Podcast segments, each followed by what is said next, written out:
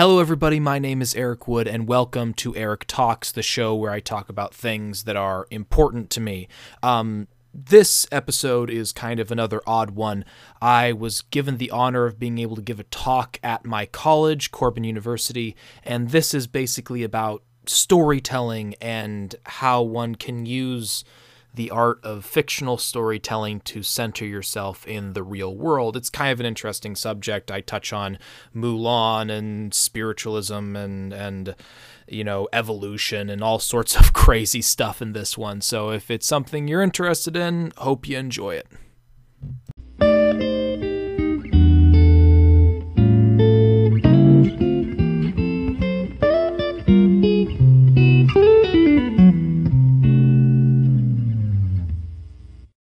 Also have the privilege today of uh, introducing our speaker, Eric Wood. Eric is the uh, executive vice president. Um, so, not only is he uh, an extremely big encouragement and support for uh, the cabinet and the upcoming Senate, um, but also to me as a friend. So, without further ado, Eric Wood.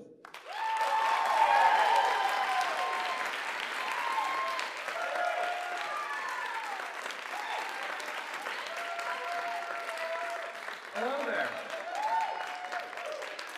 Um, yeah, my, my name's Eric Wood, um, and yeah, I'm the executive vice president. And uh, yeah, let's just jump right into it, shall we? Um, so this is something that I've been um, thinking about for a very long time. I've uh, God sent me on this kind of devotional journey about a year ago, and I started to think about it and meditate on it and, and try and just try and put it together, I guess. Um, and it kind of started with, with this. Oh, I know what I did. There we go. That's a $10 question, isn't it?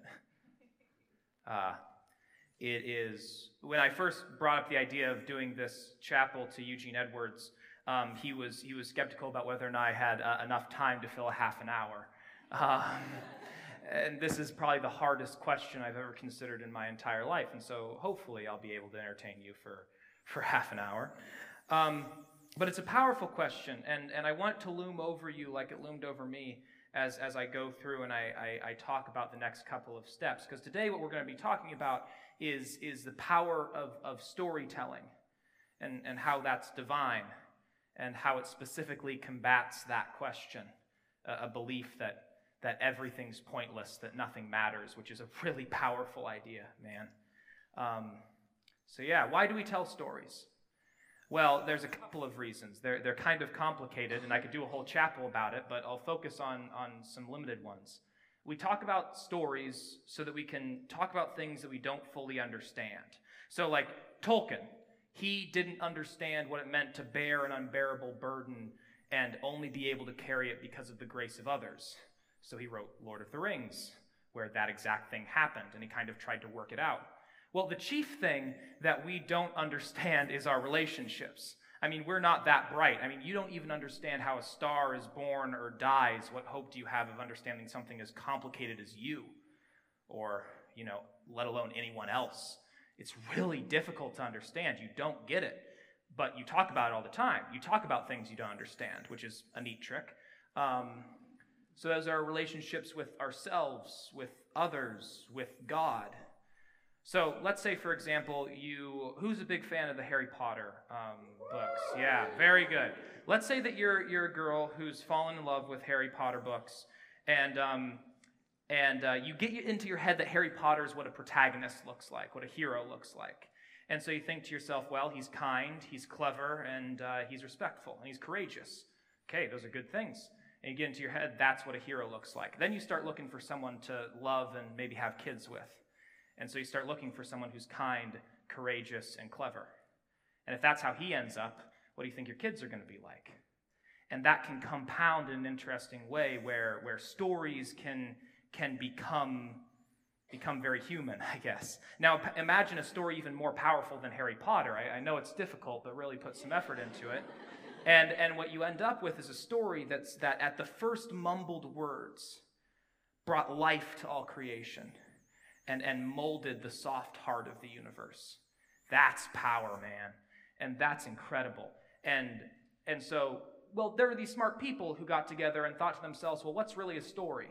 And what they came up with basically is that there's only really one story, and it's called the hero's quest. And, you know, uh, Joseph Campbell originally thought that was like 25 steps, and uh, some people reduce it down to three steps. I like this one, where you start in a place of comfort. It's not perfect, but no one's dying, and so you kind of just stick around there. Um, but then a need is introduced, and your place of comfort is no longer tenable. You can't stay there anymore. So you move into an unfamiliar and scary situation. And then you go on a road of trials, and every weak and broken part of you is just chipped away because it's hard and you can't carry those things with you. Then you find what you were looking for. You find the need. Oh crap, it's not the right need. Or even worse, it's the exact opposite of what, what you actually needed. Because once again, you're not that clever of a creature. You end up chasing after the wrong things. So you redefine the need.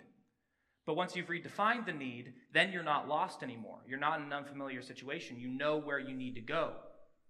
And so you plant yourself and you return, not necessarily to a place of comfort, but to a familiar place.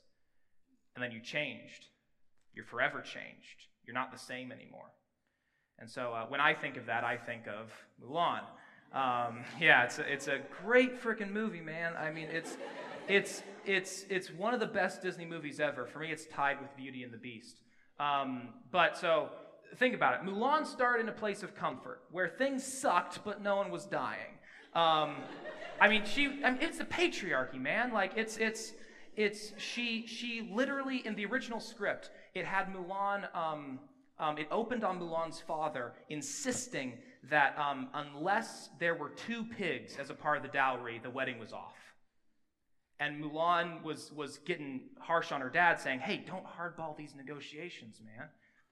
That's interesting, because it indicates that Mulan didn't think she was worth two pigs. That, man. And then, of course, that was replaced with much lighter song, which basically communicated the same thing. There's this matchmaker who said, Look, you're temperamental, you're clumsy, and you won't make a good wife. And in Chinese society, that was the only way she could economically provide for her family. So, as a woman, she was cut off from the only way she could help her family. That's hard. Well, but, you know, it's fine. But then a need was introduced war. She had no brothers, so that meant her crippled dad had to go to war. He was going to die. The comfortable place was no longer tenable. And so she moved. she ran. She went into a scary, unfamiliar place. And then was the musical number, I'll Make a Man Out of You, which is Road of Trials. Interesting thing there. She became graceful instead of clumsy, and she lost her temperamentality because in the military, you're not really allowed to have those things. And so she thought she found what it needed. She, she became Ping, and she, she threw away everything she despised about herself her wifishness, her, her clumsiness, her temperamentality. And she was who she wanted to be, and she was providing for her family. Those were the needs she was trying to accomplish. But Mushu, her, her clumsy but hardworking conscious, um, said that that wasn't tenable anymore. We can't stay here forever. And lo and behold, she couldn't. And that was destroyed. So she redefined her need. And what happened was that she reclaimed everything she tried to kill about herself. Everything that she despised about, about what she was, who she was, that was resurrected. And she changed forever. So now she's fully Mulan again. There's no parts of her that are shriveled up and dead. It's just life. It's beautiful, man. It's, it's, it's, it's, it's awesome. And she's changed forever. Now, those of you who are familiar with theology might think, oh, that's baptism. um, Mulan was going through a slow, excruciating process of baptism where she started up here and she despised herself because she, she wasn't able to do these things. And so she killed Mulan. She became Ping. Mulan was dead, and she liked it that way. But here's the problem God's plan is not death, but resurrection. So she was down here, and every part of herself that she thought was evil came back, but perfect and pure. So, what's interesting about this is that uh, it doesn't just apply itself in fiction. So, if you can close your eyes really quick, um, think about your best memory. Not like a single memory, not like the smell of your mom's pie or whatever like that, like a series of moments. I'll bet you anything they structure themselves along these ways. I bet it started with you being on a couch and you being pretty comfortable. But then a need was introduced. So you had to get off, off the couch. Then you go through a road of trials. You, you have to do something to figure out what you were looking for.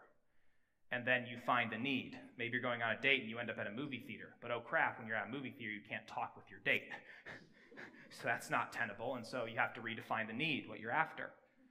And then once you figure that out, oh, it's much more stable now. I figured it out. You've returned, and then something's different about you. Now think about your worst memory. I'll bet you it structures itself in the same way. So this is extraordinarily powerful because, because it's the way you contextualize reality. It's the way that you, you, you understand everything. And it, it comes out in your fiction, it comes out in your memories, and it comes out in your life and, and it circles around. It just goes and goes and goes until, well, uh, until you, you, you figure it out, I guess. And this can be a virtuous cycle. So, so with each step, if you try to orient yourself towards God and you work really hard, every step you become more and more like God. You become more and more like the hero you're supposed to be, you're designed to be, because you're fallen, you're away from it all. And this is not just the story of fiction, not just the story of your memories, it's the story of creation, it's the story of the fall, and, and it's the story of Jesus, it's the story of baptism, it's, it's everything. It's deeper than your bones. It's, it's, it's, it's, it's more important than the, the laws of the universe that hold us together that are so simple we can't understand them. Well, but it can also be corrupted because it's a very powerful thing. And so I think about um, there's this guy Shakespeare wrote about called Richard III.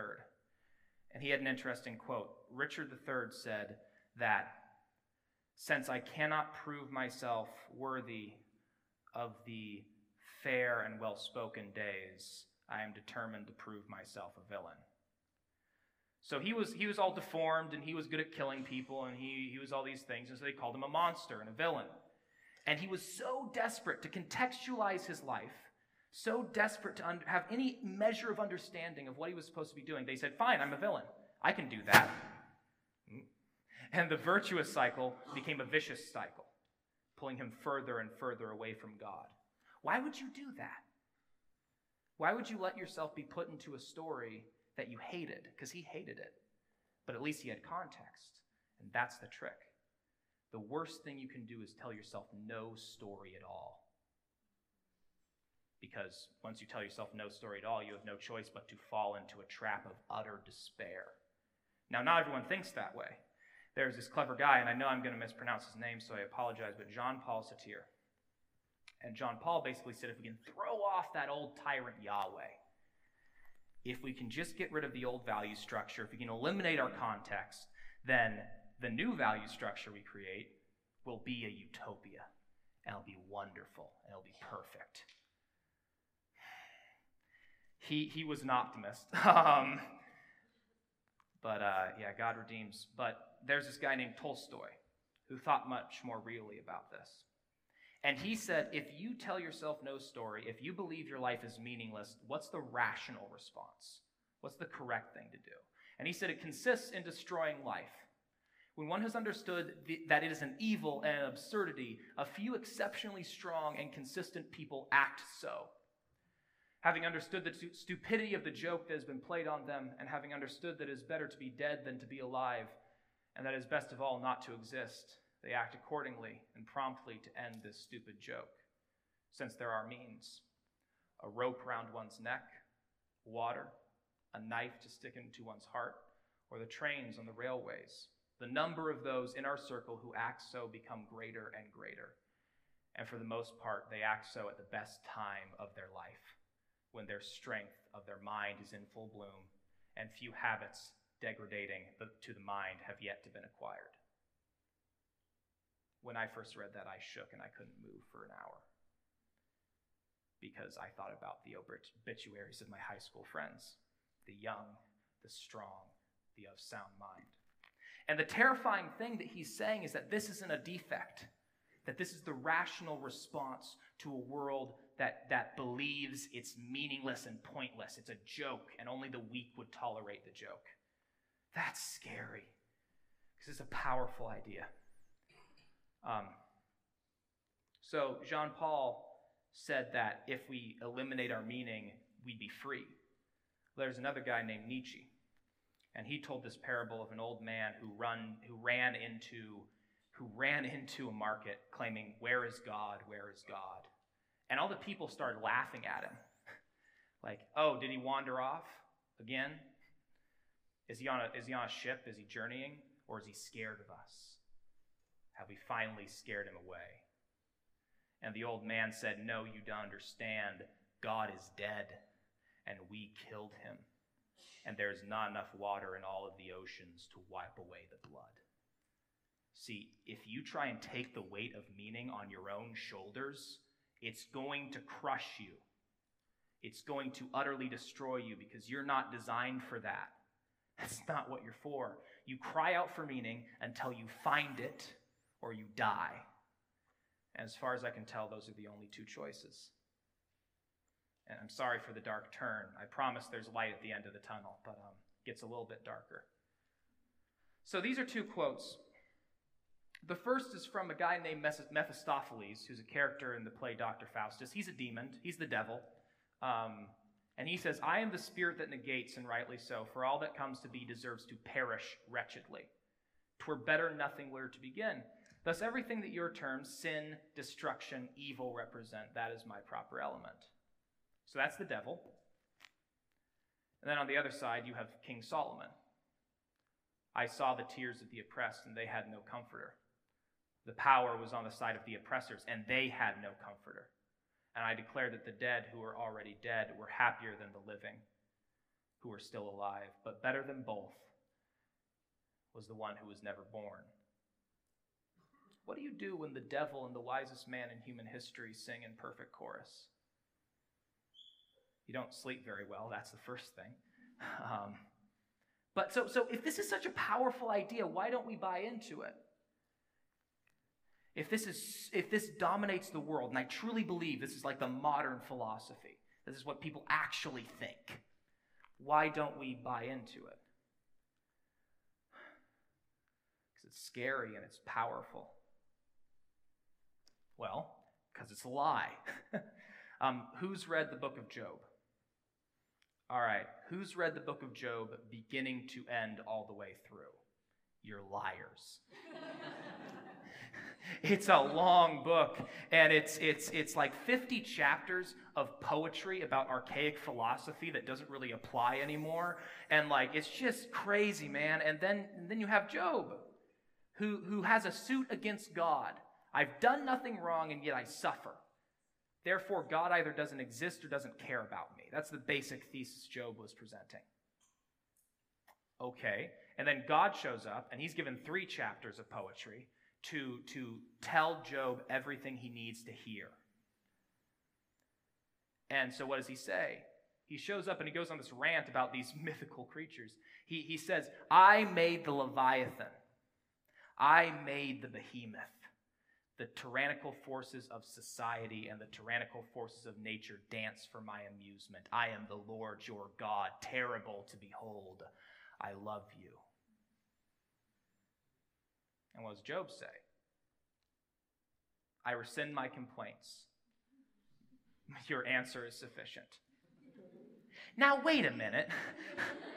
now, if you're anything like me, who's just sat through 50 freaking chapters of nonsense poetry, of Job laying out in like perfect order his exact complaints against God, and then God shows up, answers none of them, and talks about like lizards and, and, and monsters for a bit, says, I love you, and then Job is satisfied. It's, it's exhausting. and so, but what does it mean? Well, first off, I realize I committed a minor blasphemy by assuming that Job knew his own suffering better than God did. Because God was actually answering what he was really concerned about. It wasn't that he was unhappy. I mean, for crying out loud, he had three chapters to explain everything Job needed to hear, and Job's happiness didn't even break the top 100. The birth of a baby goat ranked higher than Job's own happiness. Eh, but what did he say? He said, There's a point. I'm powerful. There's a story being told. I know you don't understand it, but I love you. Period. And even though that was not a part of anything Job was talking about, God answered it, and Job said, That's sufficient. That's all I need. Once he, had, once he knew there was a context, once he knew there was a point, his suffering became bearable. There's no reference to eternity, there's no reference to happiness. Just the all powerful Maker King saying, I'm powerful. There's a story being told. I love you. That's incredible, man. So, um, there's this wheel. and and it's it seems to be really important to God's design because it's written on all of your hearts. It's the way that you can comprehend the world. It's it's it's so powerful. And so what are we going to do with it? well, I don't know. And I don't understand it because I'm small and stupid and, and, and have nowhere near the knowledge necessary to comprehend God's creation. But I know that it means something. And I want to know where does God live in every single one of those folks? Where is God in your comfort? Where is God in your need? Where is God when you enter an unfamiliar and uncomfortable place? Where is God on the road of trials? Where's God when you find the need, but it's not what you were supposed to be looking for this whole time? Where's God when you reevaluate the need? Where's God when you return to a place of order? Where's God when you change forever? Those are not easy questions. It took me nearly a year before they even realized those were the questions I was supposed to be asking. So, I put this together I thought to myself, well, there are um, there are eight pegs there, and there are uh, there are nine months in a school year. So, I want to invite you on on a devotional journey that I'm going to be taking. That once a month, every month, I'm going to tackle a spoke, and I want you to tackle it with me. Because I think that that that when when you fall into this pit of despair and the belief that nothing you can do matters, you need a comprehension of where you are in your story. Because they're landmarks and they're light because there's a reason you're scared of the dark because you don't know where you're going.